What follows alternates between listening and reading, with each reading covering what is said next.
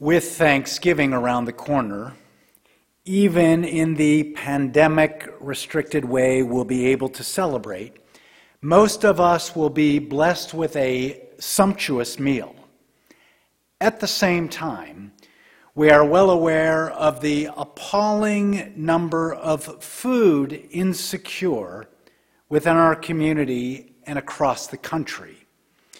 Food insecurity happens to be one of the most prominent themes in Torah. It's part of each of our patriarchs and matriarchs' stories.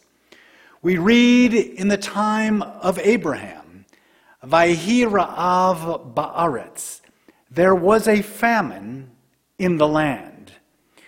We read in the time of Jacob and his twelve sons and one daughter. Hara'av b'chol haaretz. There was a famine throughout the world. For both Abraham and Jacob, famine drove them from the land of Canaan, the promised land, into Egypt, the breadbasket of the ancient Mesopotamian world. The Hebrew word for Egypt is Mitzrayim, translated as a narrow place. Doesn't quite seem to fit. Actually, Egypt serves as an expansive place for our biblical ancestors. This is an important part of our story that gets overlooked stereotyping or imposing an identity, whether it's upon a country, a people, or a person, doesn't usually serve us well. Pause for a moment to think who is that stereotype? What identity do we intentionally or unintentionally impose upon another. This week's parashat, parashat Toldot, from which Sophia Fireman will beautifully read tomorrow morning, gives us an often overlooked dimension to the most negatively portrayed of the three patriarchs Isaac. He is, after all, sandwiched between Abraham and Jacob. Abraham, of course, the first Jew. Abraham, the faith filled man who heeded God's call to leave his homeland and to go to a place that God would reveal at some point in the future. That place, of course, being the land of Israel. Isaac, Abraham's son, almost sacrificed at the hand of his father. Isaac, who seems to have no agency or voice in his own story. Isaac, the father who is hoodwinked by his youngest son, Jacob, who steals his father's blessing intended for Esau it's Jacob, whose name is changed to Yisrael, the name of the Jewish people to this day. That's Isaac, the patriarch whose main acclaim is being Abraham's son and Jacob's father. So here's the overlooked dimension to Isaac that would serve us well to raise up tonight. We read, Vayhi Ra'av Ba'aretz. There was a famine in the land, aside from the previous famine that had occurred in the days of Abraham. God appears to Isaac and says, Do not go down to Egypt. Reside in this land and then I will be with you and bless you.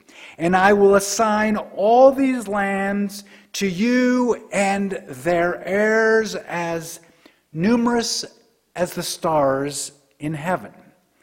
The text makes it explicitly clear that Isaac is to make a different decision at a time of famine.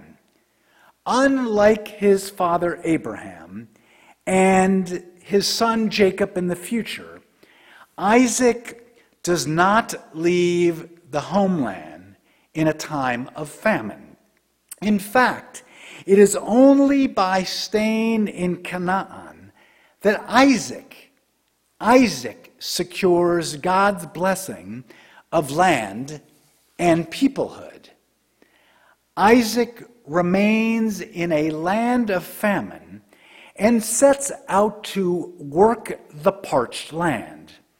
And lo and behold, he becomes a wealthy man with a large household, acquires flocks and herds. We are told that the surrounding people, the Philistines, become jealous of Isaac and the foreigner's success.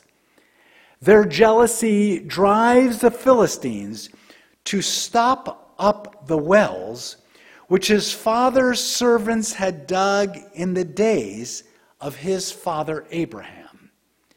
They filled the wells with dirt and forced Isaac and his family to leave. As the story continues, it looks like Isaac falls back into simply following his father's footsteps. Isaac digs anew the wells of his father, stopped up by the Philistines, and he gave them the same names that his father had given them. As soon as the well waters were flowing again, the local herdsmen quarreled with Isaac, saying, The water is ours. Isaac now chooses the name of this well, Esek, because the herdsmen contended with him. Yet instead of continuing to quarrel, Isaac and his household move on. When they dig another well, the locals again bitterly dispute who owns that well. So Isaac again renames the well Sitna, the word for hatred, just as Isaac had experienced hatred from the local herdsmen. Isaac chose not to quarrel over that well either. He moved on and dug anew yet another well. This time, there was no dispute from the local residents. Isaac named this well Rehovot, meaning wide and expansive, saying, Now at last the Lord has granted us ample space to thrive on the land. Isaac, in his signature, understated way, characteristic perhaps of being the least distinctive of our patriarchs, but don't be fooled. Isaac leaves his own distinct legacy. While, yes, walking in the footsteps of Abraham and redigging the same wells, Isaac leaves his own imprint. Isaac teaches us how to respond to other people's narrowness, jealousy, and insecurities. Isaac models restraint not by giving up but modeling that there is enough to sustain all of us. Isaac teaches us to see abundance where others see scarcity, to lean into vulnerability where others are driven by fear. Isaac knows that contention and hatred are not sustainable. Isaac chooses not to feed the beast of bitterness and insecurities.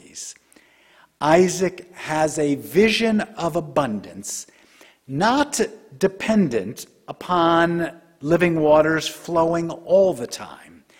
Isaac knows famine and hardship, yet is not defined by it.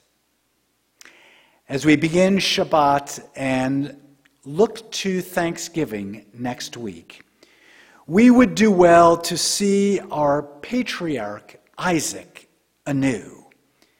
When faced with hardship and conflict, never give up on seeking out new places to dig wells.